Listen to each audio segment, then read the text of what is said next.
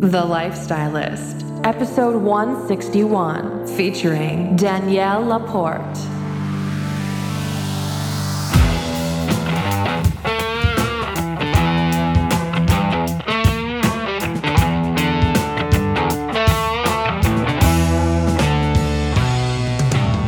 I'm Luke Storey, a former celebrity fashion stylist and founder of School of Style. For the past 20 years, I've been relentlessly dedicated to my deepest passion designing the ultimate lifestyle based on the most powerful principles of health and spirituality. The Lifestylist Podcast is a show dedicated to sharing my discoveries and the experts behind them with you.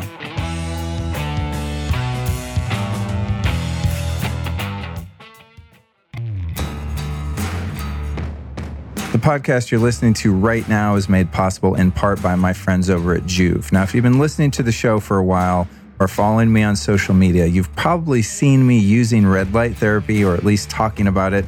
It's something that's technically referred to as photobiomodulation, and it's arguably the most well researched biohack that I currently use. Seriously. There's over 3,000 published clinical papers on light therapy. What's even more compelling is that over 200 of them are double blinded, randomized, and placebo controlled. In short, that means that they've been proven to work. So, some of the benefits include improved skin health, increased muscle recovery, better sexual performance, and reduced joint pain and inflammation. So you can see why I'm such a big fan of the red light therapy. And that's why all my friends now come over to my house on a regular basis wanting to use my Joovv device. So that's my favorite current application. And if you want to check it out, you can go to joovv.com forward slash Luke. That's J O O V V dot com forward slash Luke. And if you enter the code Luke at checkout, you're going to receive a free gift.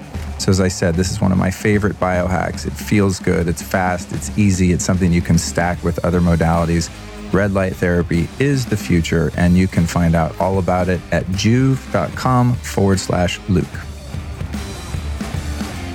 Today's show is brought to you by Four Sigmatic. Now, you guys know I'm always talking about their medicinal mushroom elixirs because I take them all the time. I'm super addicted to them. But now they've got a couple other products that I'm really into. They've got a decaf coffee for when I don't feel like freaking out on caffeine. And then they have a regular coffee, but not just coffee. Both of them are infused with medicinal mushrooms. So it's a mushroom coffee. They're fantastic. They've also got some matcha drinks like the matcha with lion's mane and the thing that's cool about the Four Sigmatic drinks is they're totally organic, they're super powerful, herbs and superfoods and mushrooms, but they're really easy to use. That's the issue I've had, like trying to be healthy and making myself some cool drinks, is that it's kind of a pain in the ass and I have to open up all these different containers and it's a big project. Their products come in these little packets. You just pop them open, they're very portable. I take them on the plane, I take them on trips, I keep them in my bag, in my car, I kind of have them all over the house and I can just use them whenever I want. So, Four Sigmatic, one of my favorite companies. If you want to check them out, I highly recommend that you do. To do that, you go to foursigmatic.com. And like all of my sponsors, they offer a sweet discount to the listeners. If you use the code Luke Storey, you will save 15% off your order, which is a pretty good deal. So go to foursigmatic.com, enter the code Luke Storey, and save 15%. Check it out.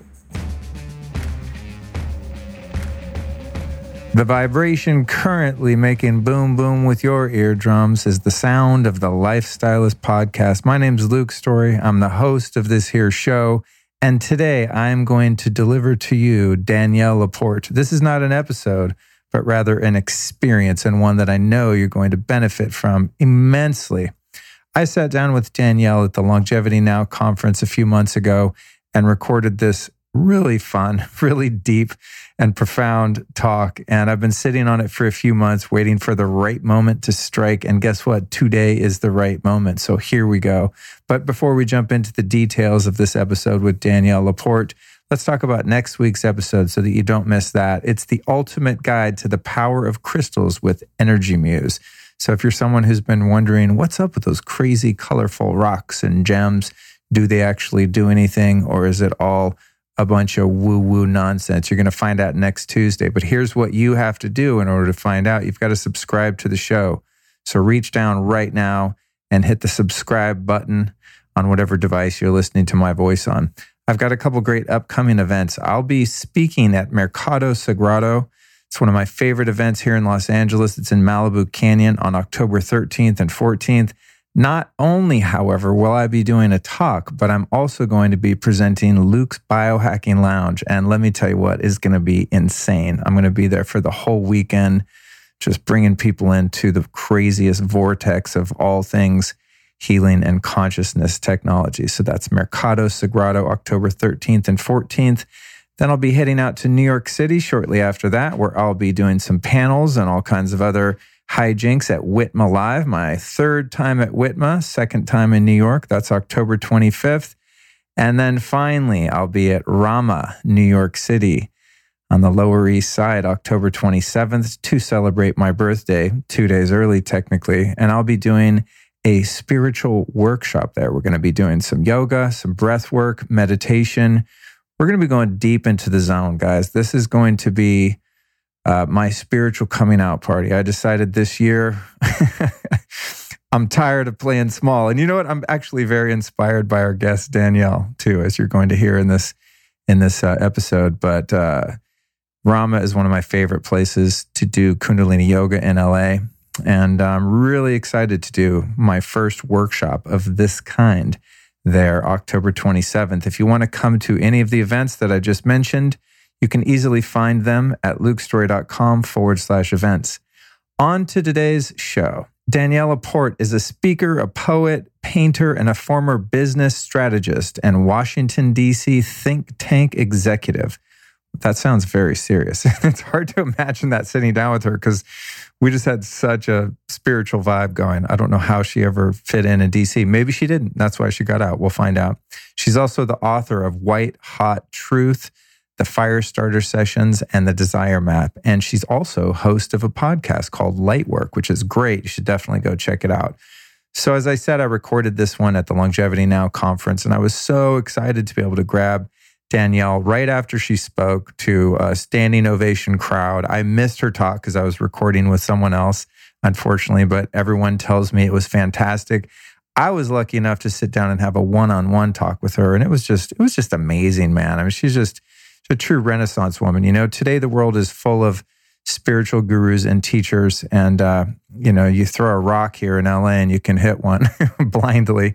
But I've got to say, my favorite teachers are the ones that have not yet arrived, but the ones that are sharing the journey with you.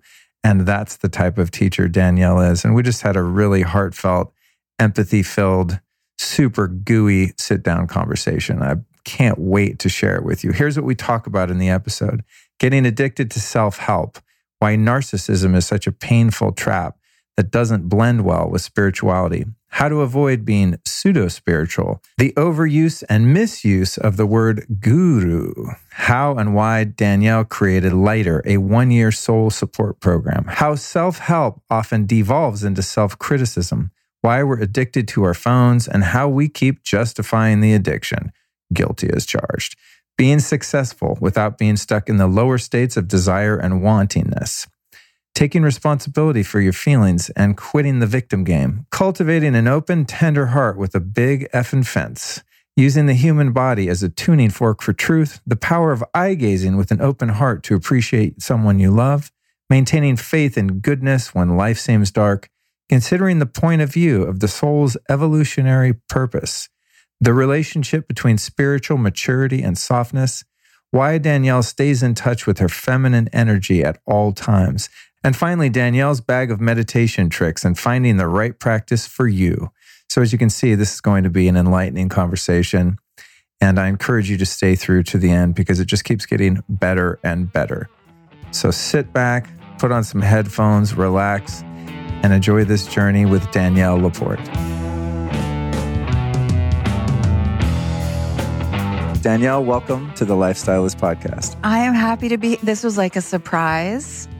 Great surprise. I love it. Yeah. It was a surprise to you to be asked to be on the show while we're here at the Longevity Now conference. Yeah. And I was so pleasantly resp- uh, surprised when I introduced myself. You went, Oh, I know you. I listened to your podcast. Yeah. That was so awesome. Totally. It's neat to get to the point where I don't have to like hard pitch myself to people to get them to sit down for an interview. Because it like when I was here two years ago, I was like, "Hey, I have I'm starting this podcast. It's not out yet. Can I interview you?" And you know, people, some people humored me, and I got some big names and stuff like that. But it's nice to not have to like work that hard. So Yeah. I'm really happy to sit down and talk to you. Me too. You Uh, unfortunately, I missed your talk because I was doing an interview. it is unfortunate I because it would have rocked your world. I Yeah. hear that from my friends, but I was interviewing uh, William Davis and. Learning all about why I really, I knew this, but why I should really, really not eat gluten, Mhm. which I, I kind of Mhm. knew. But once I talked to him, it was, Mhm. it was really disappointing because now I can't even get away with my little cheats. First thing is, what's up with your new book, White Hot Truths? Uh, it's sitting there marinating. It's baking. I think it's working on some people in a good way. I'm hearing more conversations about addiction as self help and just sort of relaxing and taking some of the self help to do lists off the plate. Yeah. I was going to actually ask you about that. That's great. So, do you think that within the community of mm. people that are making an effort to grow spiritually, to do self help, as we call it, personal development, that there is a risk or a propensity to become narcissistic and self obsessed in trying to fix oneself and get to the next level rather than just kind of allowing you to explore your humanity and have that experience without always trying to like fix, fix, fix? I don't think you become narcissistic narcissistic from rabid pursuit. I think it might just be affirming some of your wounds and your lack thinking and self-worth kind of stuff. But I think if you're a narcissist, it started long before you got hooked on wanting to improve yourself. Right. Yeah. And there's like a real distinction to make. I mean, narcissism really is a disease of feeling less than. And there's a righteousness that comes with it. hmm And so for all of the narcissistic behavior, notice like I behavior, not narcissistic people. It's a, Right. you know, and there's a spectrum to it, right?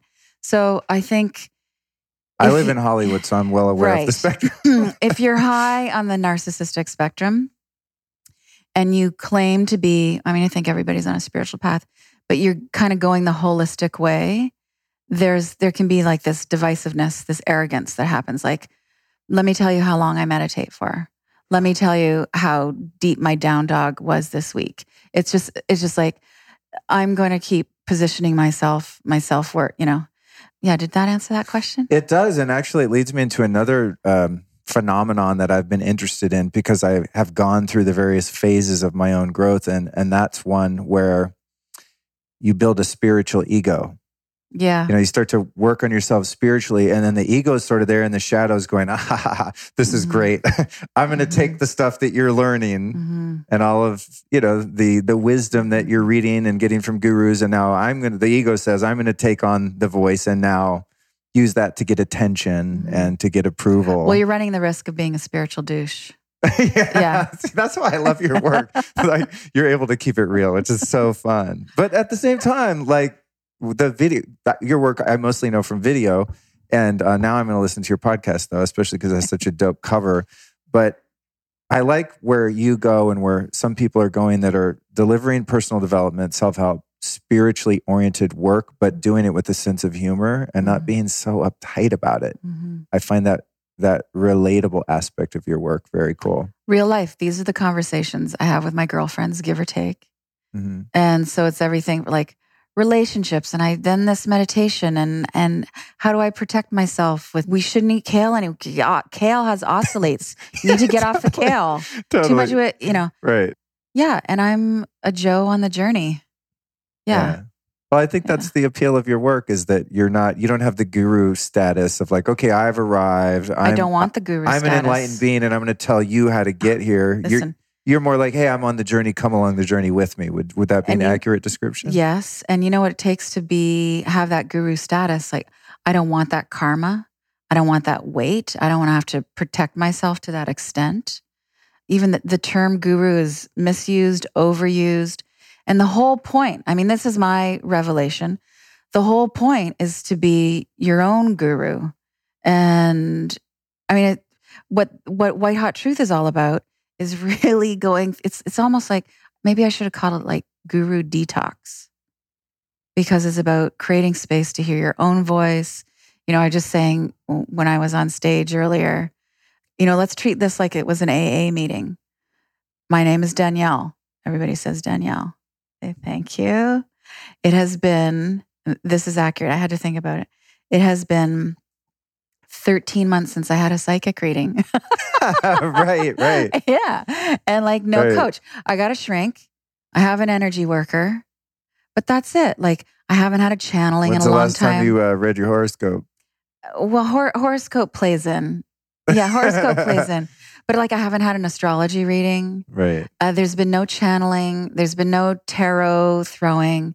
right. And when you first decide you're going to clean up in that way, you know, it's like sweaty palms. Oh, I should refer to, ask, get some insight on this decision. No, I have spaciousness now.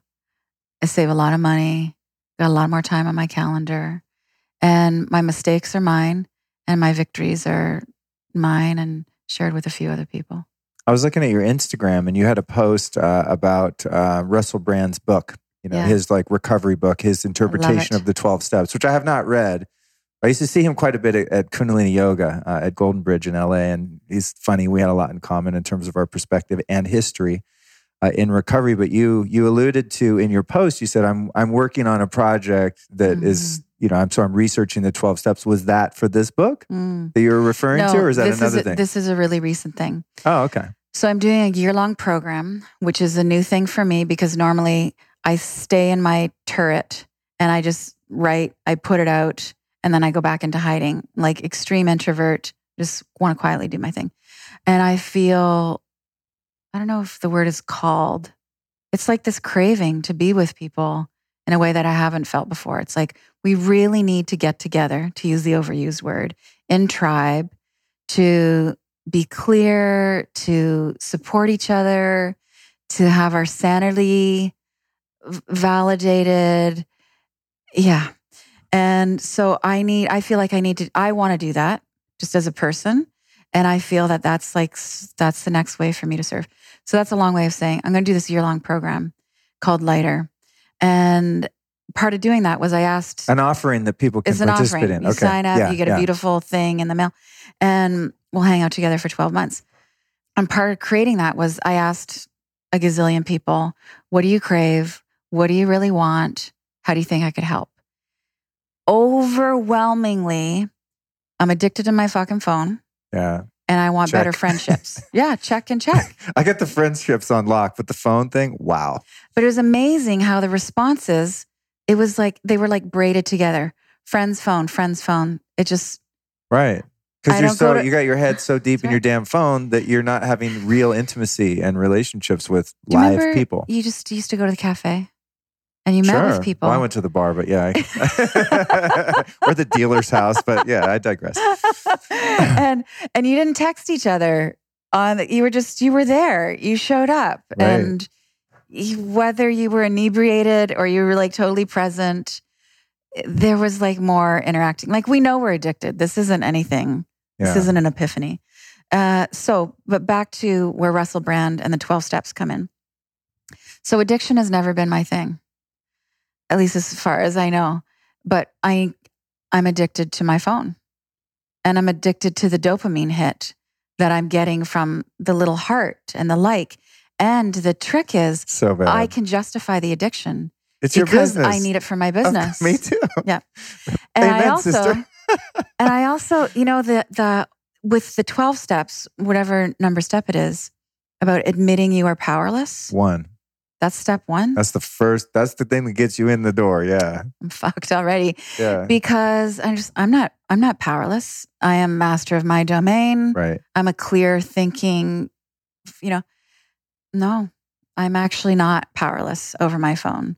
So, what I'm going to do with, uh, with just with that one track of what I'm calling it as the the intention is to get in right relationship with technology, and I think we're going to do the 12 steps or some Oh, that's amazing. some Danielified version of That's that. That's cool because that was one thing I wanted to ask you about as an entrepreneur, businesswoman who's using media and social media to promote and sell and market and everything that you are. Yeah. Like, how do you do that in a low touch capacity and still be effective. I mean, as you can see, I've got Instagram Live, Facebook Yeah. Live, a YouTube Hi. camera. Hi. We have your Hi. camera going. Hi. I mean, I can very easily justify, and I've had to do this in, you know, with in relationships with women. They're like, "You're always on your phone." I'm like, "It's my business. It's always my out." yeah. But I was going to ask Yeah. you, you know, how you is it one of those? Okay, so I don't drink, right? Because when I drink, I gather. I go to jail. Okay, it's just I'm allergic to it. What, say- I what say I, happens to you when you drink? I break out in handcuffs. you know, I break out in track marks. That's another issue.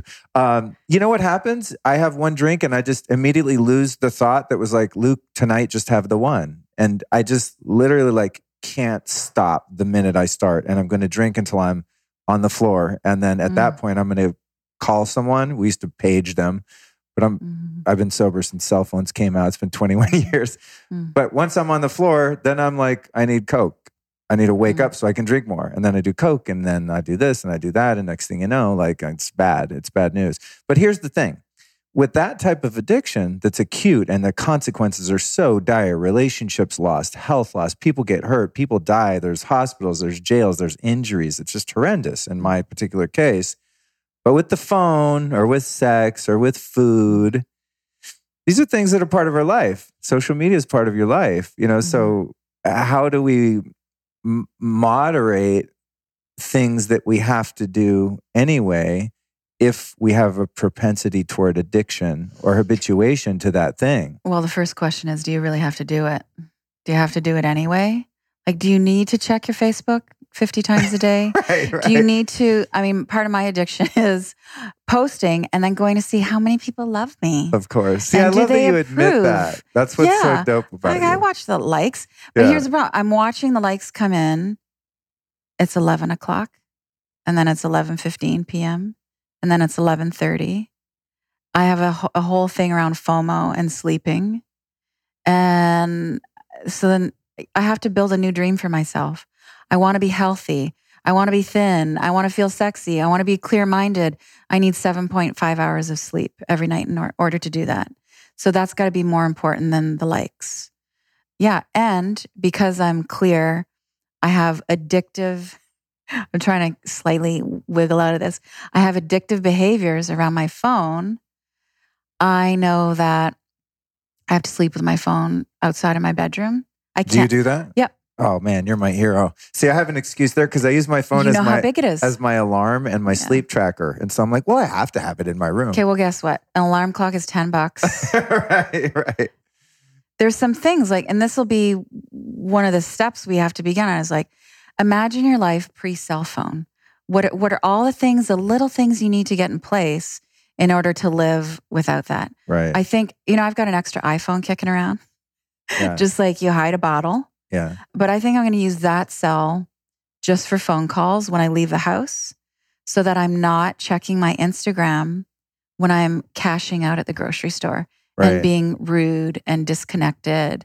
And you know, like now I'm like taking little surveys wherever I go. It's like I was just in the grocery store the other day. I say to the girl, "Anybody talk to you anymore?" No, not really. oh, oh my that's so God, sad. tragic. that just hurt my heart. I was like, Yeah. oh, Yeah. that's really true. That reminds me of something that I read of yours, a post recently, and it was about uh, good manners. Yeah. It was really funny. And that, that's another thing. I was like, oh, I like her realness. And uh, one of them was, don't be the person that's talking on your phone. Like we can all hear you. Mhm. it's just like, that's so true. Mhm. You know, it's like I think that. I mean there's just the rude unconscious guy who just is loud, doesn't get it. to be honest, it, not to be sexist here against my own gender, but it usually is the guy too on the airplane. It's totally and the they're always making big deals. I told you, let's put a hundred grand down, Yeah, Bill. You know- yeah, they're like, you Mhm. know what I'm saying? And they're like, you were Mhm. like, okay, you're a CEO, we get it, douche. Like, Mhm. take, take, take a rest. But then there's the rest of us who are just like, I'm just having a regular conversation on my phone, Right. just like I would be if you were sitting next to me. But the thing is, we actually can hear you, and it's not Right. a regular conversation. And just stop. Right. Yeah. Yeah. yeah. Where did you come up with your, your good manners thing? Oh, just uh, uh, excessively high standards. Right, right. Four planets in Virgo. Yeah. Is your main sign Virgo? no, I'm a Gemini, Oh, Gemini okay. sun. Oh, and then okay. all that Virgo means must be of service. Yeah. Yeah. And that's your career. Must be organized. It's a lot of white space. My house is very white. Is it? That's the Virgo. Yeah. Oh, that's cool. Both of my parents are Virgos. That's why I asked. I'm very familiar with that species. Mhm. I love them, but they're definitely unique. Mhm. Uh, when it comes to success, I mean, I get the sense that you're crushing it. Like you're making money, you're doing well. I, you know, in terms of like material world success, which I very much respect and am hoping to do more of myself. How do you reconcile your work around like achievement and goal setting and like kicking ass and making money and building your online programs, doing whatever it is that you do, and not getting caught up in that sort of lower state of desire and wanting and Mm. feeling as though you can't feel fulfilled until you get this or achieve that. Hmm. Well, I'm really clear on how I want to feel, which is what my second last book is all about the desire map. So you get clear on your core desired feelings, and then everything is in service to generating that. So I don't have these outside goals. It's not, I want a million on Facebook and I want to make X amount of money. It's that I want to feel in communion. Like right now, my current core desired feelings, they hang out for about a year love, euphoria, team. Uh, I don't tell anybody this, but I'll tell you. Uh, oh, yay. Queen is a core desired feeling. Wow. And do you have a man in your life or a woman in your life that, no, I would helps. choose a man, and I currently Okay. do not have a king. okay. Do you think that that sense of queenness is, how much of that is reliant or supported by a mate? And how much of it is well, once the cultivated mate within shows oneself? up, then there's there's lots to, there's lots of the queenness that could get fed. Mhm. But my queenness has to be not reliant at all Right. on anybody. And this is the whole idea. Like I'm in the driver's seat of how I want to feel. It's up to me to find euphoria. It's up to me to find radiance. And yeah, I mean, you know, reciprocity is a beautiful thing. Yeah. Yeah. Yeah. And there's lots to ways of ways to feel queen without a king. I like that. Yeah. I like that. That's cool. yeah. Yeah, that's uh, interesting the way that you, and I've heard other people. I mean, I've heard actually David Wolfe say something similar, Tony Robbins a little bit about the goal being to cultivate the end desired result of your emotional or mental Mhm. sense hmm rather than getting caught up on the thing that's the Porsche that's going to then create that feeling. Like, let's just go straight to the feeling Yeah. as a goal. Is that kind of where you're coming That's, from with that? that's it. That's it. Yeah. God, that's so deep. So I don't know for some reason when I heard you say that in a video, I was like, oh shit. Because I still often get caught up in, you know, the step, like the goal is the stepping stone to get me to that desired feeling. it's exhausting. It's exhausting that way. I know. Did it. hmm striving, want to get on the New York Times bestseller list, want to make you you make your first million, then you want to make your next. Money is never enough. And the you know the saying we've all been like since the 60s that success is the quality of the journey. It is. And so you can't you can't strive your way to peace. You can't please everyone. You can't market your way to feeling accepted. You got to be peaceful now and you got to be accepted now. Uh, feel that acceptance with what's going on. So I'm actually not that goal oriented. I mean, the subtitle of the desire map is something about creating goals with soul. I know how I want to feel, and every day has got to feel that way. And I can come up with an idea for a project. We got the resources. We think it would sell. Eh, doesn't feel light. It's a no. Mm. Yeah. And uh, it's, it's so cliche now, but I really just, I just want to be of service. I want to be in communion with the tribe and I, and all the other things that come with it. Like clearly, I hope I'm smart about this. I've got like, I've got nine people, actually 16 people, nine full time people, and a handful of others that I take care of. Wow. In, on your team? Yep. Damn. But the idea is That's like mini empire. it's a mini It's empire. like Marie Forleo style. Yeah. Um, That's great. we are clear on why we're in business. So we've gone through a process of what's our purpose for money? Our purpose for money is that we are all well. Everybody on the team is healthy. That means everybody's paid competitively. Uh, my payroll amount is at 30% of my take, which is ridiculous. It should be more about 20%. some people say that's not, it's working for me. Everybody's happy and healthy. So, like, if I can't create wellness or an environment for wellness for the people who are on the bus, who are giving 40 hours plus a week to my vision, then I'm an asshole. And then the next purpose for money is to hire the best people so we can be more creative. Then the next purpose for money is take that creativity and be of service in the world to it. And then our, I think this brings us to like fifth reason, purpose for money, pure philanthropy. How much are we going to give charity? And yeah, so it's not growth for the sake of growth. And I hit the wall last year professionally. I had, well, White Hot Truth came out. I did 24 cities. That, by the way, I know you're wondering, it's 61 airplanes. Oh man, It's a lot of airplanes. That's brutal Yeah. and for your book tour. And then I have my man. usual Do you fly first class? No, fuck. That what a waste of money. to me, that's the most value. That's the best spent money ever. I lit. I don't fly coach, and it's not to be fancy. What? I can't stand Snooty fly- McSnooterton. No, no, it's about comfort. Like honestly, like Oh, someone just asked me to do a talk in the. you're in not the a giant. You can sit in Uh, premier. I am a giant. I'm I'm freaking six two. Someone just hit me up about doing a talk in the UK, and I was like, oh, I'm not that worried about the rate to speak. Like whatever, I'm not that famous yet. But I said I'm going to need a fancy flight straight up. like I'm not flying to the UK on less than business. It's like so uncomfortable for me to not. Oh no, I have a and I thing. need I need outlets to plug in all my devices. I'm, I'm Sweetheart, I have a lot of attachments. You can get the outlets in Premier. Just so you know, if you ever have to slum it, Yeah. they give you water and they give you nuts. I would never drink water on a plane. I've researched where it comes from. Oh, it's horrible. Do you Yeah. know why it's so? Well, you tell me why it's so bad. Well, I, I learned this from a a steward, a flight attendant, and uh, they have these big tanks of water that is, of course, tap water, right? But Yeah. what they do is, um, as the water gets empty before they fill it back up again, they wash the the tanks inside the plane where the water is stored with all these crazy ass chemicals to disinfect it, which is nice. So you're not going to get giardia, Mm. but a lot of the chemical residue is left in the tap water, and the tap water itself is totally toxic if it came from any you know large Mm. city, which most airports are in. So yeah.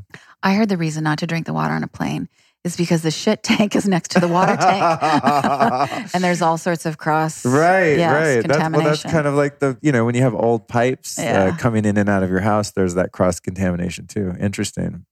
But yeah, I'm not, I'm, it's not, I'm trying to be high maintenance. I literally just get so uncomfortable flying and I get so smoked from jet lag and travel fatigue. I'm actually making my first online course right now. It's Oh, yeah. about hacking. It's called uh, biohackmytravel.com. It's, Mm. don't, no one try to look it up. It's not out yet. But because flying messes me up so bad, I'm devoting like a whole full on online course to help people get over it just because I'm so passionate about it. Are you sensitive? I am. You're I'm very- sensitive bunny I'm very- I am very sensitive. Absolutely. Yeah. You should have that in your rider for events. Because they due to sensitivity must fly first I'm first telling class. you straight up. I would, I'll take a hit on like a fee for anything to just travel in style. Okay. So when it comes to being a loving, kind, compassionate Mm. person that has empathy and really feels for others as I sense you do, how do you find a boundary to keep your autonomy for yourself and not to get into caring too much where you become a people pleaser or codependent in your relationships? hmm Uh, well, back to clarity of feeling. My philosophy is open heart, open, tender heart, big fucking fence. Uh, Build the wall? Build my wall. so, really clear on my boundaries on who I want to hang out with, how much I want to work, who I'm going to talk to, the podcast I'm going to do. I know what matters to me. My friends matter to me. Health matters to me. I have a 14 year old son. I'm there at three o'clock to make a snack.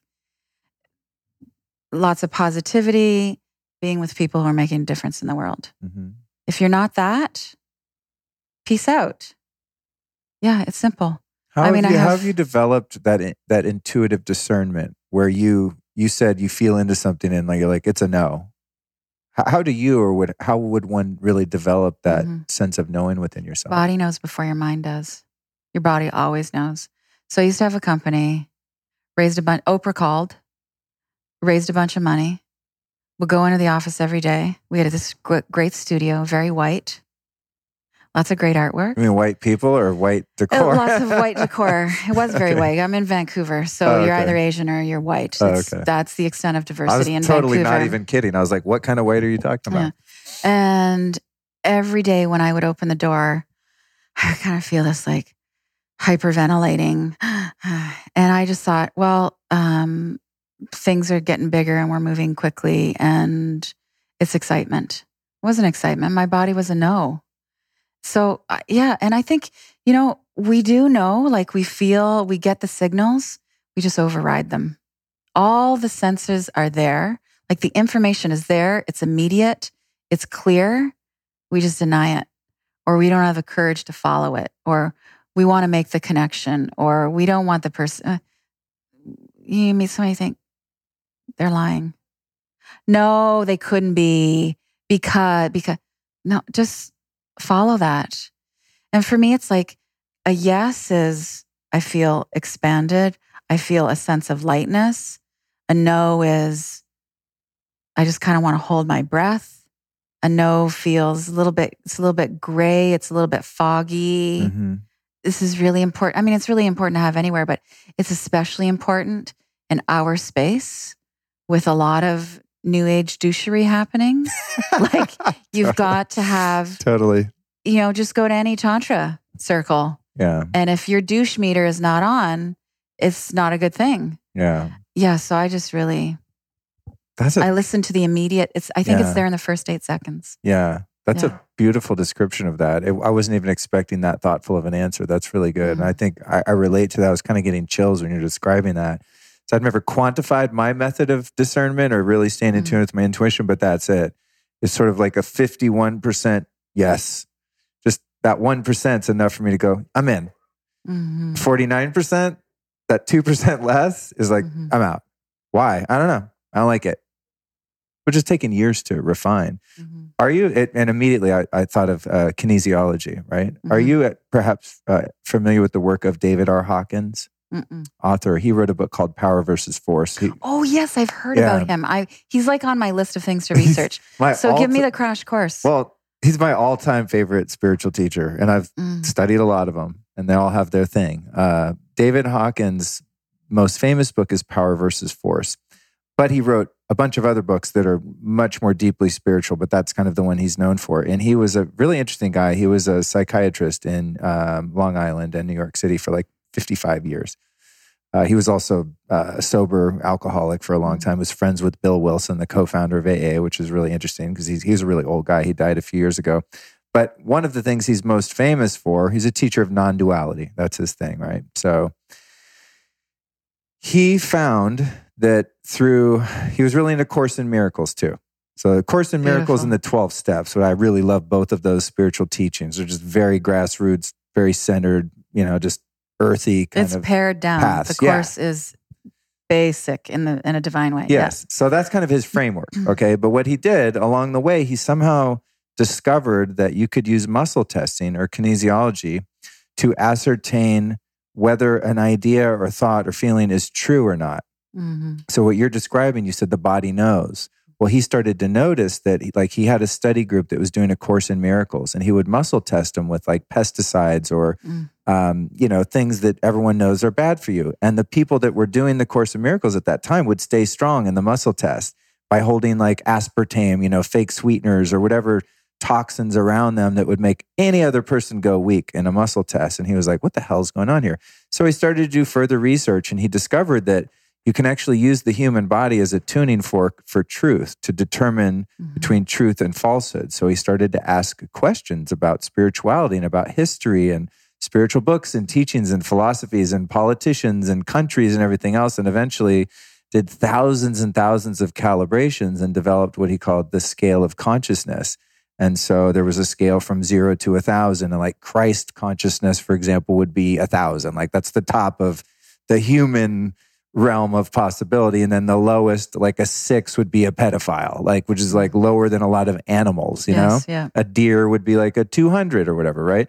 So there's this beautiful scale of consciousness, all based on your inherent kind of spiritual uh, vibration, you could say, right? Mhm. And he would muscle test on people to determine things going on with them. And then later it evolved into him just being able to ask a question about the universe of any time and place. And point being, which goes back to what you're saying, is the body knows. Mhm. The body knows if something's true or false Mhm. in, I think he said, a 10 thousandths of a second. That's how fast your biology re- reacts to truth or falsehood, Mhm. which is just fascinating. So I went and down in that, and we used to go see him speak in, uh, in Sedona and stuff. And I was really bummed when he passed away. And then years later, I had a podcast. I was like, oh, God, that would have been my dream interview. But it really helped me to tune into my body. And I don't really use his methods or kinesiology, but I do the same thing. Like I feel with my body. It's like, mm, I don't like this. what I do now. So it's beautiful that you, you know, illustrated it. and I. I got to get more into David. Right now, I'm taking a bunch of homeopathics and different tinctures and stuff. And for me, this is a real example of I've learned to just listen to myself. So I'm working with this homeopath, comes highly recommended. Her work is actually changing my health. I had mono last year. It was brutal. oh, It's wow. it's like it's working, but still I need to be tuning into myself. Like nobody gets the whole say. And I stand at my counter with all my stuff out every day and I just hold my thing in my hand and I say is this in my highest good? And if I just feel a little bit like my body is moving forward, I take it that day. And if I feel that kind of it's almost like a little force field push where I step Yeah. back. It also works for buying shoes. That's great. I ignored it the other day and ended up with a really cracked Barney's sweater. like tuning in, like, hmm, that's great. Wow, that's cool. yeah. Uh, yeah, I just I love the idea of really becoming your own guru, you know, and, Yeah. and looking in, inside. I think we all really do have the answers to most questions.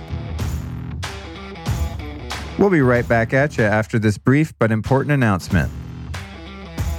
This show is presented by Onnit.com. I talk a lot about Onnit on the show because I've been using their products for years. I like the krill oil, the new mood, the alpha brain, the protein powders, protein bars, on and on and on. They have tons of great supplements and food over there. But they also just launched a super dope six week online workout series created by John Wolf called Onnit 6. So, in, in addition to the fitness, it incorporates diet tips and recipes, supplementation from my friend Kyle Kingsbury, who's like next level biohacker, makes me look tame uh, in many ways. And then a mindset course from their founder, Aubrey Marcus, who has, of course, been a guest on the show. So the first course is about body weight, and then there's going to be kettlebell and steel mace and clubs and all of this kind of stuff. So if you're sick of going to the gym, you can go over there and learn how to train yourself in all areas of your life. That's the Onnit 6 program. Really cool stuff. So make sure you get over to onnit.com forward slash Luke. Now, if you're into the food and supplements, you're going to save 10% off of those. And for a limited time at onnit.com forward slash Luke, you can receive a 14 count bottle of Alpha Brain to try for free. But I would definitely recommend the six week online workout series. It's hardcore and it's very comprehensive. So I'm stoked that they're finally uh, putting their foot in the water in terms of the online course game because they have so much to offer. It's a really cool, progressive company, more than just a supplement company. It's a full on lifestyle brand. I've been there, I've seen it in person. It's just a badass company all around. So go to onnit.com forward slash Luke to check it out. And now back to the interview.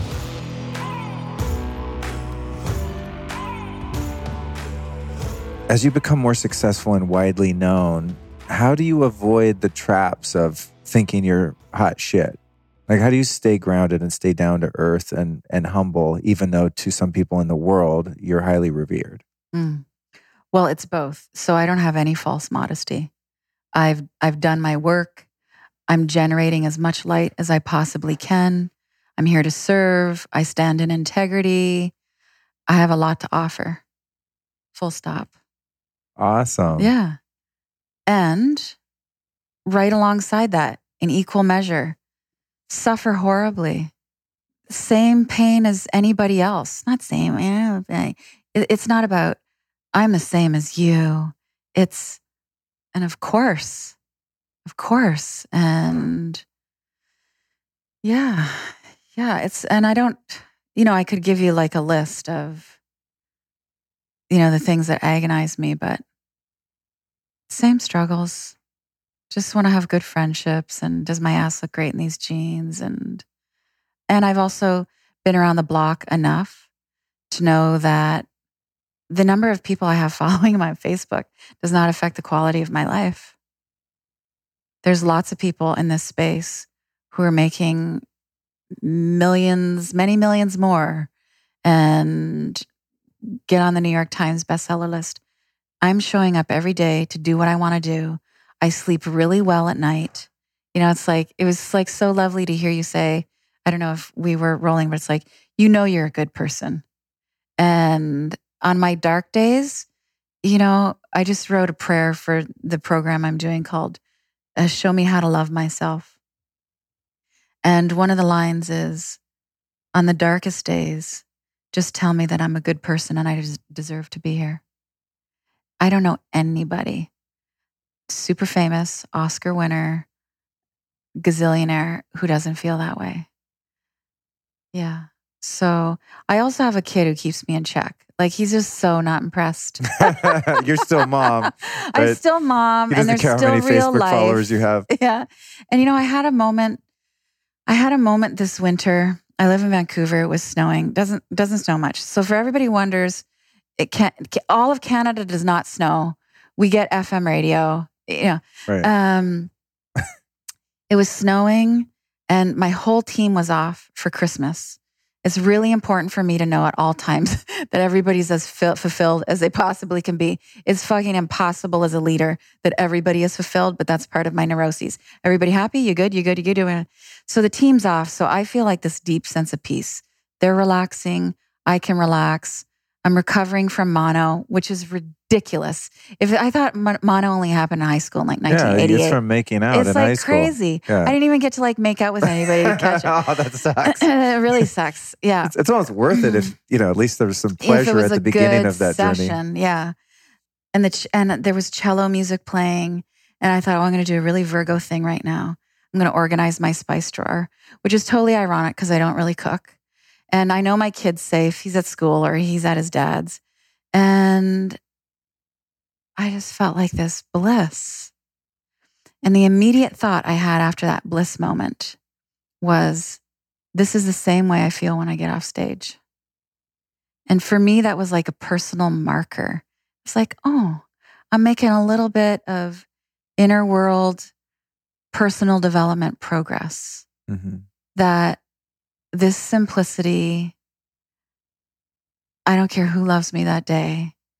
I probably didn't even post anything. Actually, I think I did post about my spice drawer, is equal to, if not in greater measure, to being adored for 15 minutes when somebody thinks you did something great on stage. Yeah, that's where I thought I'm I'm doing okay. Yeah. I like that perspective and not getting too big for your britches and you know allowing that the trappings of ego to be like ah you've made it you're special is that you started out your answer with like i'm badass i've done the Mhm. work like i'm worthy Mhm. which some people would interpret as a lack of humility but my understanding of humility is is more more so becoming because this has been a struggle for me is actually owning my badassery and the work that i have done and that i am valid and am doing something meaningful in the world i think that's a really important part of that Mhm.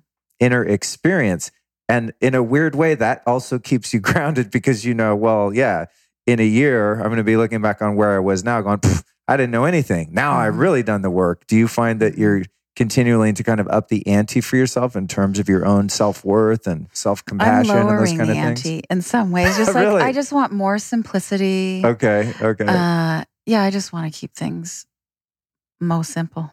Yeah. What personal flaw are you finding that you have a hard time overcoming in your life right now Well, personal habit is lack of sleep. personal flaw. I have a really hard time with customer service. I, I am very, I have a very short fuse when it comes to not being treated like a queen. I just think right you're in this job. You're here. You're in a position of service. so as a customer you're talking about Yes. yeah yeah Yeah, show up. Be articulate. Go the distance. Fix my problem. And I'll be kind about it. And I'll even talk to your manager about how awesome you are. And I hope you get a raise. But don't come on. Don't do the job unless you can love it. Unless you, yeah. So I have, I'm quick to be dissatisfied in certain situations. And I have a hard time with my temper in those cases. Like I'm never mean, but here, here's an example. I was at a I was at a dinner a couple weeks ago and it was a sacred day. We were there for a sacred occasion. And for me, that means you're going to say grace. You're going to say some kind of thank you meal. And there's already this buzz happening around the table. Oh, we don't say grace. And and I can kind of feel that fire happening within me and just like, what? We're not going to say grace today? And I said, and I was quite like serious and somber about it. And this is a part of myself I do not like at all. I'm just like, I think it's appropriate that we say grace. And I'm pretty forceful in that moment. Not cool. And and and after I leave that situation, I'm just like, why couldn't I like access my humor? Why couldn't I just said, guys, let's just say like a non-Christian fun. I'm gonna go first. Right. But I couldn't. I couldn't get out of that serious forcefulness. It's not my favorite part of myself, but it comes in handy a lot as an activist. So, did you kill the vibe at dinner? Was everyone kind of like, oh, the energy got weird? You know, no, I think, you know, I was able to like lift the vibe, but I wonder if maybe a few people after dinner were like, did you see the, did you see the, the grace stunt she pulled? Like that was a little. Right. But I would venture to say they were glad they said grace. We had a beautiful moment. I was Oh, just a so little bit of a your- bitch So you about got it. yours. That's cool. You got it in. yeah. Oh, yeah. I got it in. Good, good. I wasn't leaving without Yeah. saying grace. Yeah. I experienced the same thing with customer service, especially if it involves technology. Like computer shit's not working and you have to like chat or do something like Mr. Meditator goes like, bye, out the window. I'm psychotic. Have you by chance read the book uh, Delivering Happiness about Zappos? Oh, Tony's book. Yes. Yeah, long yeah, time ago. Yeah. Yeah, yeah. I just I just Right. read that and I was like, oh, interesting. Wow. Imagine if the whole world sort of adopted that. Your customer service could be customer a calling Yeah. just to cool. connect. Like, and, and back to the list of manners, the post I wrote that you were referencing. Yeah. One of them is, I forget what number what, but you know, when you're having a customer service exchange, when you're in the position of service, don't say no problem afterwards. You know, you give me the money or the latte or whatever. No problem after I say thanks. Which it should be a problem. yeah, it should be, it's like already implied that it It's- shouldn't be a problem up front. right. Yeah, yeah. Because it's like a kind it's kind of smug. It's a little too casual. Right. It's so beautiful to say, You're so welcome. yeah. Yeah. I noticed uh, one of the other manners ones too was really acknowledging people that are helping you, like in customer service or something like that. And I just been, yeah, cool, thanks. But to really take the time, It the bo- it from- goes both from- ways. Yeah, from the heart to say, listen, thank you so much for helping Yeah. me. I do that like in Target and shit. I've already done a lot of the stuff. You know, some of the things actually. Yesterday, I was filming people without their permission. I was like, "Oh shit!" I read your thing because I was walking around with my little Instagram live, and I was like, "Hey, by the way, you're on camera." And people are like, "Really? Wow, ask Mhm. first. But I really find I, de- I derive a lot of pleasure from going overboard with appreciating people just Right. out in the world. And it's so cool because people are so surprised by that Mm. type of energy when you really look someone in the eyes and just open up your heart and your body language and you just really, truly, not to be like Pollyanna, but you're Mhm. like, thank you so much for like working at Target on your feet for fucking eight hours and Yeah. ringing up my paper towels or whatever. You know, it's it's a really it's a cool practice and It's easy to be loving. It's It is. so easy to be loving if you want to be loving. Yeah. yeah, I find that's like a really a great hack. If I'm in kind of a pissy mood, I'll just go overboard on my own Yeah. kindness, and it's it's actually reverberates back fairly quickly. Yeah. Uh, speaking of uh, reverberation and kindness, when you go through periods that are dark, you Mhm. know the the divorces, the breakups, the you know the employees stealing from you, the you know partnership folded, whatever, the things that happen, you know, physical problems, disease, someone dies, all that kind of stuff. When things are dark, how do you maintain faith in good? Mm.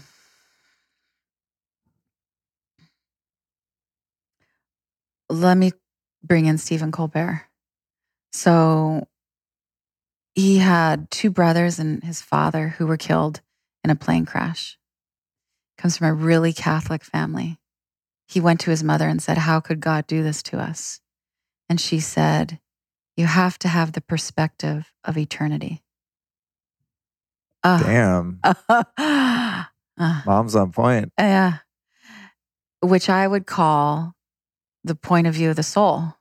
Right. So when I'm in the shit, my the point of view of the soul is I believe that everything happens for a reason, that there's a divine order to things. And I have to test that belief in every area of my life. Is there divine order to rape, to absurd immigration laws, to maniacal narcissists being in positions of so-called power, to the own my own tragedies in my life? Yes. The response to anybody's tragedy is not to spiritually bypass it or intellectualize it or say, that happened to you because everything happens for a reason. The response is deepest possible compassion, and you do everything you can to, to comfort, to heal. And if you're up for it, you fucking fight for justice. But I think everything happens for. Part of what helps me have a soul's point of view and be in it for the long haul is that I believe that we're going to live multiple lifetimes in multiple incarnations, multiple dimensions. And so if I really fuck it up this time, I can clean it up maybe another time.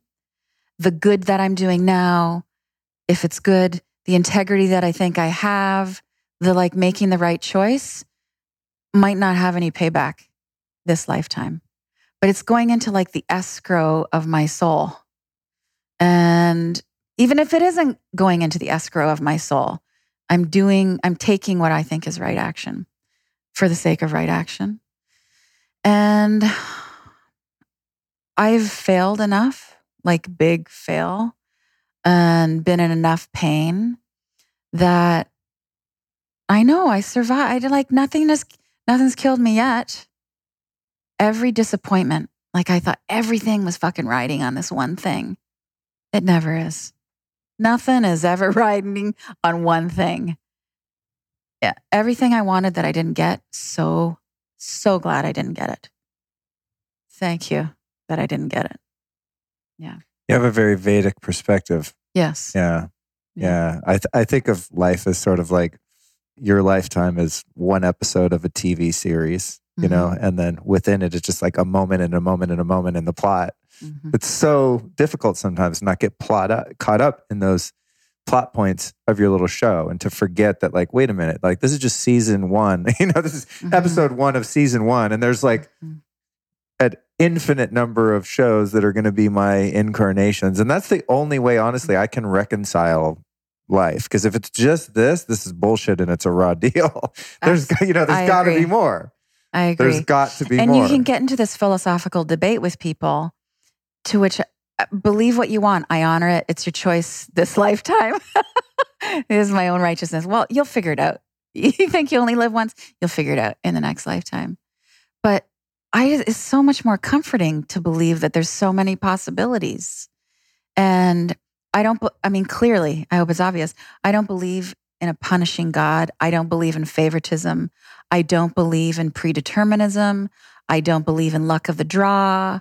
Like there's there's a reason, there's intention and how do you th- you know this is another one of those beliefs that you need to test. You think you're going to reincarnate, you think you're going to try it out a few times. Well, why? And you think you just try it a few times? You think you could learn everything you need to learn in like five or six lifetimes? Really? No. You're going to be the victim. You're going to be the vanquisher. There's so much that your soul needs to experience and accumulate until you're whole or until you get to the next level. And I mean, there's so much I need to do to get home.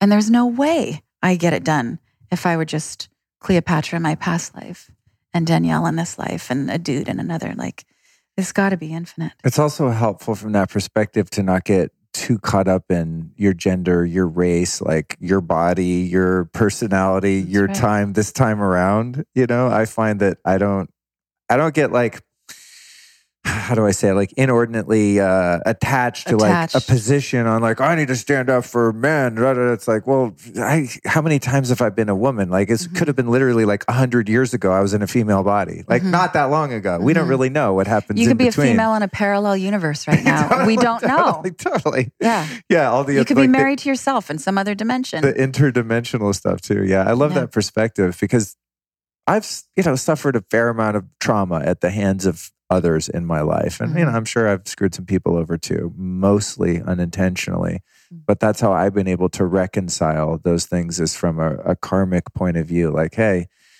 I guess I kind of had it coming, and it's not in like a self. Work work with me on this because I'd Yeah. like to get your point of view. Go. It's not in like a oh I deserved to be abused. It's not like that. It's just like cool. I got that shit over with because obviously that was no accident. There was a divine purpose to whatever happened. If nothing else, to catapult me into someone who's going toward God all the time because Yeah. the opposite is so uncomfortable. yes. But I, I've found some solace in that of going, well, not, you know, it's, it sounds weird, like, oh, I deserved it or something. But karmically, I think that everything that's happened to me and then the times that I've been victimized served a higher purpose, hmm whatever that is. Does that fit into your framework or how would you contextualize when bad shit happens to you and you're It quote unquote fits. innocent?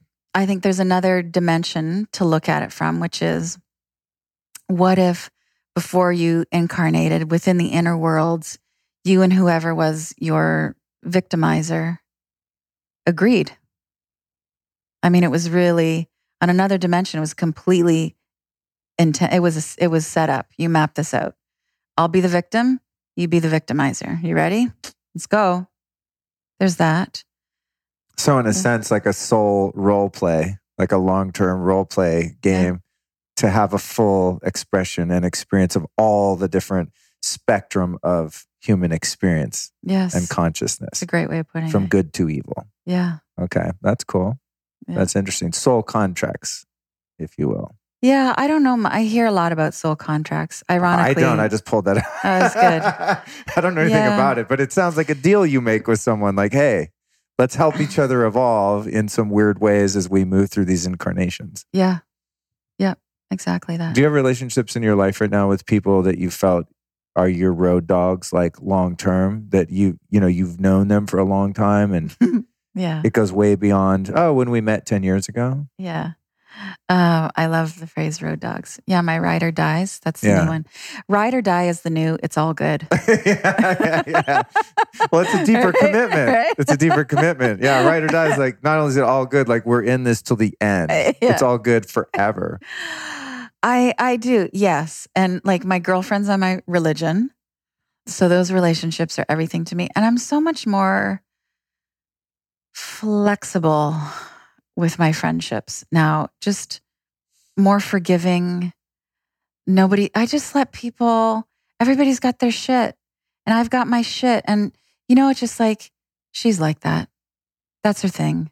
It totally frustrates me, but just she's just so beautiful and loving and she's addicted to chaos that's her thing you know and what's and i got my thing and so yeah there's just a lot more i'm a better friend these days Yeah. What's your current desires or vision in terms of having a romantic partner in your life? Oh, a king would be great i just ran into a friend yesterday this is so cliche i'm in la to do a gig i'm at the Kreation cafe getting a juice Of course you in are. In Beverly Hills. And I run into Rico and I'm like, Rico, and I've, mono just fucked me over this year, but I got my body back. My mind's clear. I'm launching this new thing. I'm ready for the king. And Rico said, Who's going to be big enough for you? I was like, Don't say that. Don't, let's not give that any, Right. you know? And It's a compliment, but you don't want to put that out there. Yeah. yeah, I like hot, established, up to good shit in the world. And also, you know, that same kind of everybody's got their stuff. I don't know. I, I you know, I would hope. I know I have a maturity now that that is more, yeah, different kind of softness. But my spiritual, my my clearest spiritual revelation over the last couple years is that spiritual maturity has so much to do with softness. And it doesn't matter if you're a male body or a female body. There is there's a friendliness that comes after you've been doing your work for a long time. Yeah. I that was me segueing away from the question. it's a very personal question, you know, and yeah. like always on my show, you know, feel free to, to to to take the fifth, you know, in any in any given case. I just I you know I noticed that you said, yeah, I'm I'm not with anyone, and I'm you know yeah. building this queen energy, and so naturally the void there would be a king. Mm-hmm. Have you, without having to directly implicate any particular person, do you feel at times along your path of development that you've settled for relationships or a quality of person that was sure. I don't know, I don't want to say beneath you, but because you didn't quite like own that queen yet, that you're like, ah, you'll do, and ended up with someone that wasn't maybe well, serving your highest good? Totally. Everybody does that. And I think you learn through contrast. You know, I have gone through the perfect new age woman on the path, empathetic, Notice I'm not saying empath, but empathetic. And that personality can attract people who just don't have their own light show going on and just want to feed. Mm. And it's a perfect storm because the female, whoever identifies as being divinely feminine in that case, wants to give more because it's a spiritual thing to do. And they're going to take more responsibility for the share of the relationship. The loving thing to do in this is this it's just their family of origin stuff. I need to go to more yoga and open my heart chakra. I should be, I should just be more fucking Buddhist about this situation. And what's happening is you're actually just in this parasitic dynamic.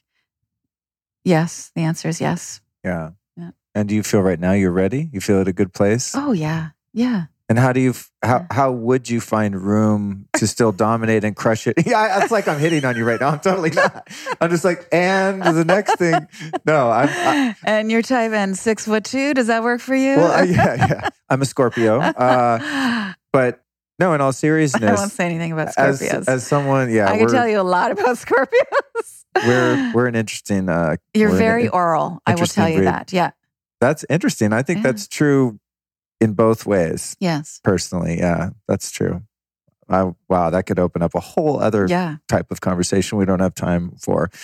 No, I, I, I'm kind of prying there because, of course, I'm relating everything to myself and where I'm at in my journey now. Is I've taken quite a long break from any of that. I'm working on my career, but more than anything, I'm working on building my king and mm-hmm. becoming mm-hmm. ready for mm-hmm. the type of situation that I feel is most fulfilling and meaningful for for both people mm-hmm, you know because mm-hmm. in the past i think i've i don't know i just lacked self-worth and self-esteem and just it wasn't thoughtful in many cases about how i entered into things and got out of them and so it's interesting to use the word contrast because that's the experience i've been having having you know nine months of distance now at this point yeah about nine months over nine months uh, there's a lot of contrast in looking at some of the past relationships that I've been in and my my end of it and their end of it and going like, oh my God, how did I ever fucking put up with that from myself or from the other person? Mm. And now I'm like, oh my God, my standards just for myself and my own behavior and my own integrity are so much higher. Mm-hmm. That I can feel my requirements for anyone that's going to enter into my world are fucking high in, a, think, in a healthy yeah. way.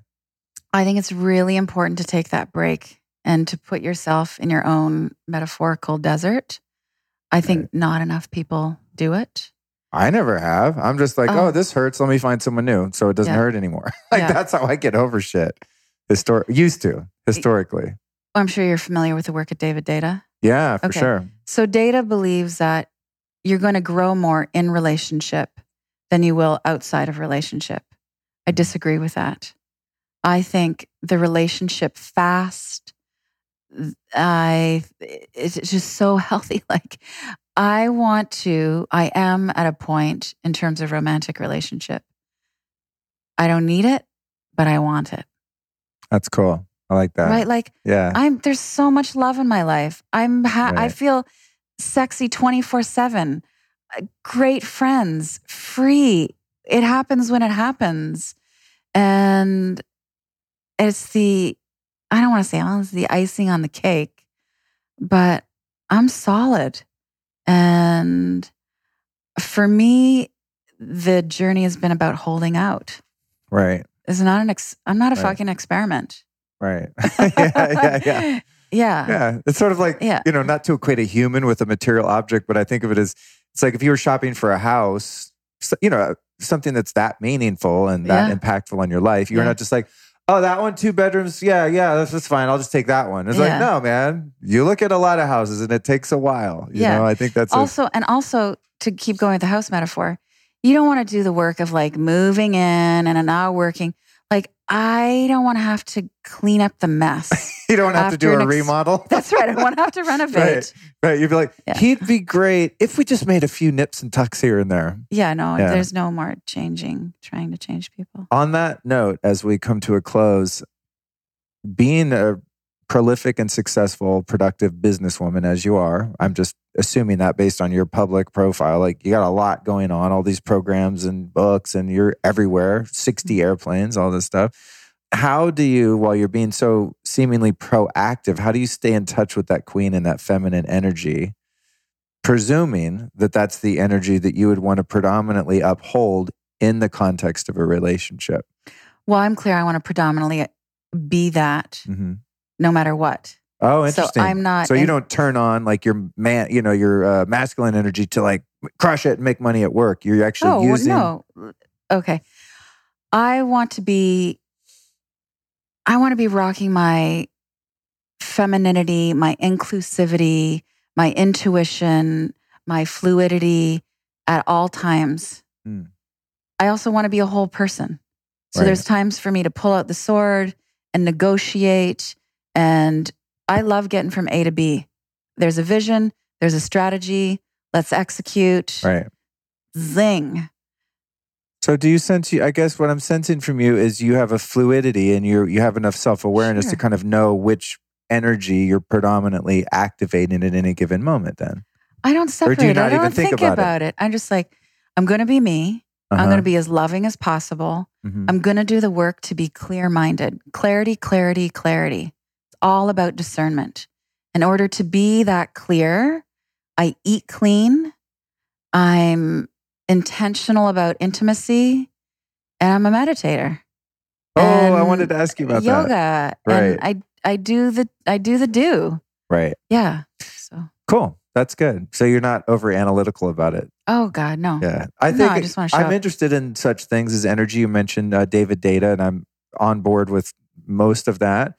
But having been someone that's predominant, I mean, I'm very emotional and artistic and intuitive and creative, and like I'm Mhm. very in touch with my feminine. But Mhm. earlier in life, especially when I was in the throes of addictions, I would take on that role in a relationship, and it was horrible for both of us. You know? So you were the woman in the relationship? Yeah. When you I were was the like in- feeler. yeah, like when I was in my 20s and I get these always older women that were like 10 years older and they would become like a mothering, controlling, Ah, like I see. masculine energy. So there was yes.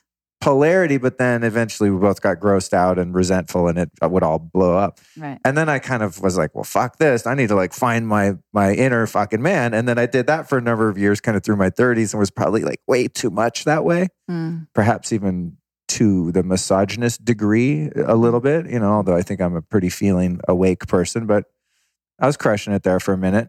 And now I'm sort of like finding that balance again where I'm like, oh, you know, I'm definitely in touch with my creativity and stuff, but there's no fucking way in a relationship that I'm going to be like, oh, honey, eh, like, and be, you know, What's that mean? Oh, honey. Eh. that means like I feel the most centered in polarity where I'm predominantly engaged in my masculine energy and I'm Mhm. really able to hold that space and have stability and integrity within my body, within my breath, within my whole being. I love that feeling. Mhm. And I love the feeling of the feminine just blowing up and falling apart and changing and being fluid. And I just love holding space for that. Mhm. Feels really, really centered and grounded for me Mhm. But I also want to be able to be in touch and not become a stoic and like, "Grr," you know. Mhm. So anyway, Mhm. but I love you're you're not like thinking about it. You're like, dude, I'm just being me. Mhm. I think I kind of analyze it because I've the extremes of going either way have been painful for me and probably other people at times. So I'm like very conscious and I think um, maybe a bit um, hyper vigilant about that awareness because I'm like, okay, where am I right now? And maybe Mm. too much so. Maybe I just need to just be me. And it's sensitive times. It is. Yeah. It is. That's true. Yeah. That's true. So you mentioned you meditate. hmm Uh, what what do you have a particular practice that you do? A style? A whole bag of tricks. I'm a meditational mutt. Uh, okay. Yeah. So I work a lot with light and color Oh, interesting. and Visually speaking? Yep. Okay. Yeah. And I try and sit every day. hmm And sometimes it's like 11 minutes. And other times, you know, like I, I love a good Sunday session. It's life changing. It's everything. It is everything. It's everything. What would you say to Yeah. someone who feels as though they should apply meditation to their lifestyle and thinks that I can't do it, I'm not a meditator, it's too hard? Where would you recommend someone go with that? You have not found the right meditation for you yet. Mm. It's like riding a bicycle. You got to find the right bike, the right gear. You want to clip in? Do you want the fat ass girl seat? You want the, just find the right bike. Oh, that's great. and you'll want to ride, you know? Right. Yeah. So my my practice is it's a bit of everything and it has zero to do with suffering or discipline. Mm. And I think that's the bad rap that meditation has got. And I think a lot of that, there's a reason for that. There's a lot of truth in in in what's being put out there in terms of sit and be stoic. And I appreciate my ego. I don't want to escape my mind. I want to work with my mind. I don't want to sit in lotus and fucking criticize myself about what I'm not doing.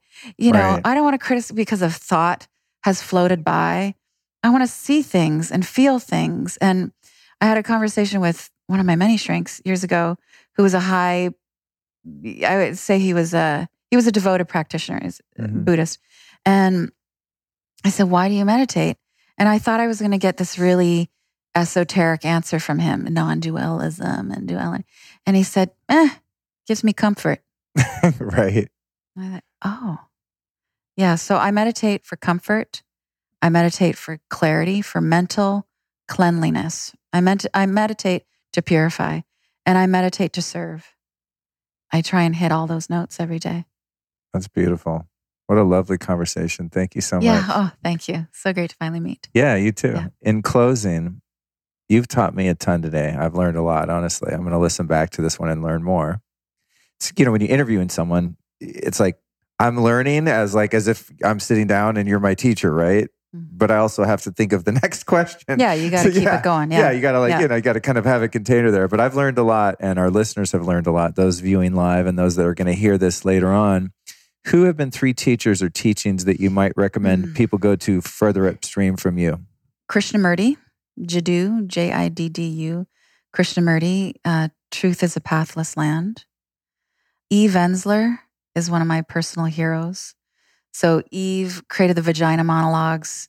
She oh, I've heard of that. I remember when that was playing on La Cienega some years ago, and I was like, "What the hell is that? Yeah. is that a little playhouse or something?" Yeah, so the play gets picked up and performed across Okay. the world.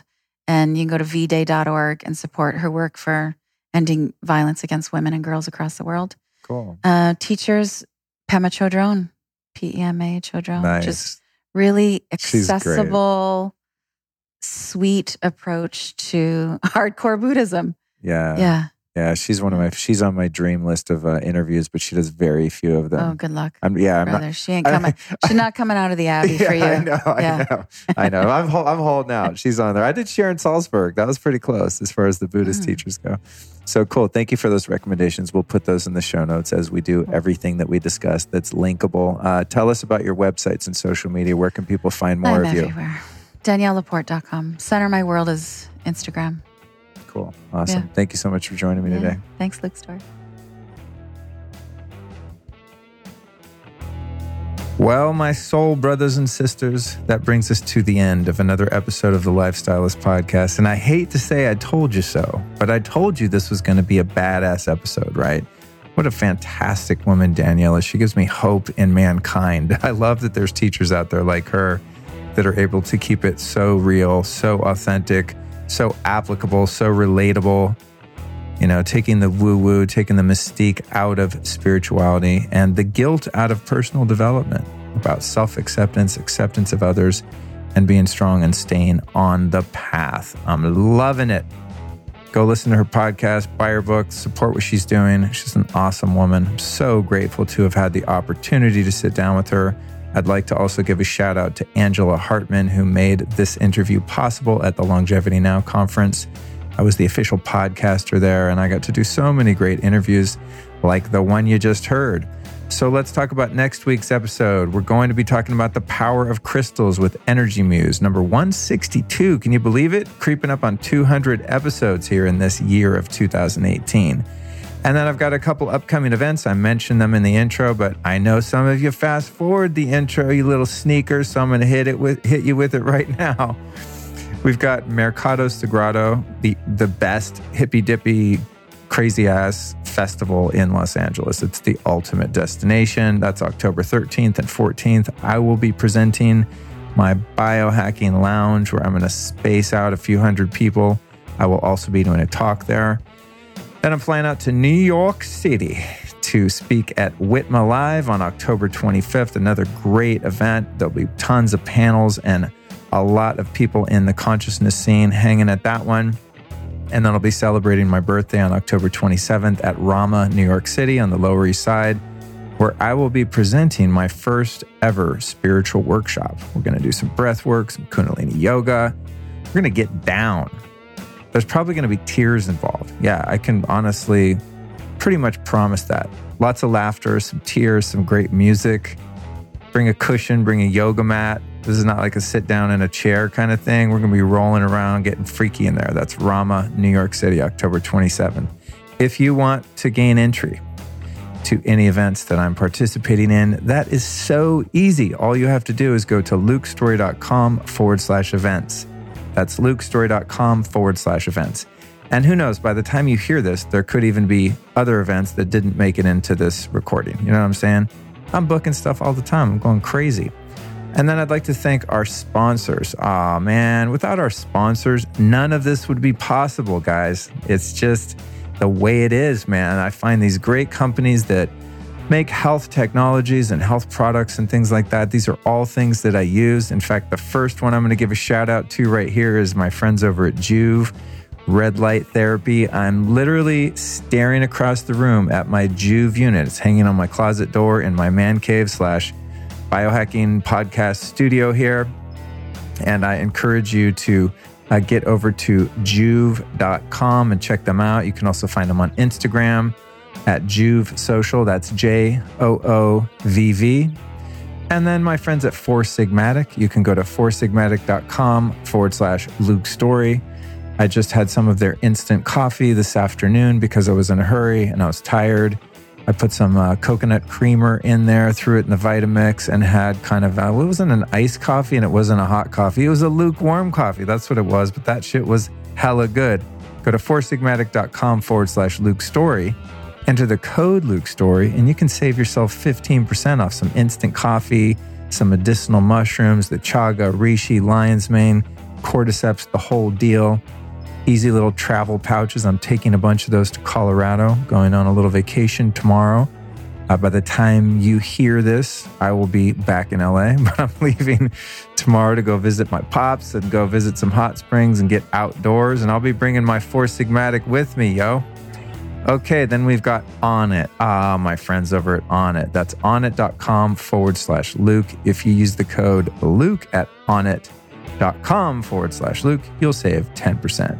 Onnit has a slew of amazing products. One of the things that I really like that they have, I also use this for my little on the fly instant coffees, is their flavored MCT uh, coffee creamers.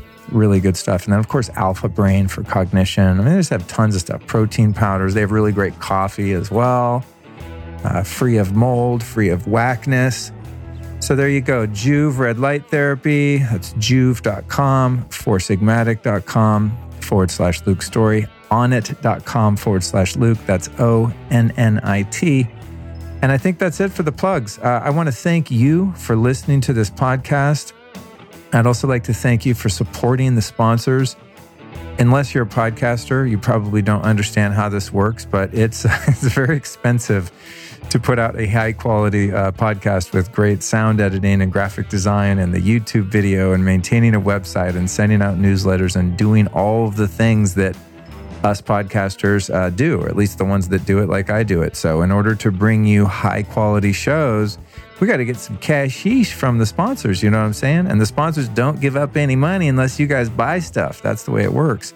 The rad thing is, you get the best of the best because I pre vet every single advertiser and you also get discounts. So, I know so many of you support our sponsors because they keep buying ad space, which is great. I try to make the ads, by the way, you guys, as unannoying as possible. I hate listening to ads. I'm sure many of you do too, but it's just the way it goes. You know what I'm saying? And once I'm independently well heeled enough and I can just do this podcast as volunteer work uh, and just do it you know, out of out of seva, as we say, uh, maybe I'll do that. Well, I did that for the first six months, actually. I'm not doing that shit again, come to think of it. It's too much work. Anyway, I'm rambling. I will let you go. I love you from the bottom of my heart. Be kind to yourself today. Be patient to yourself today. And chances are you'll treat others uh, in the same way. So enjoy. And I'll see you next week for the episode with Energy Muse all about crystals. This episode of the Lifestylist Podcast was produced by PodcastMasters.net.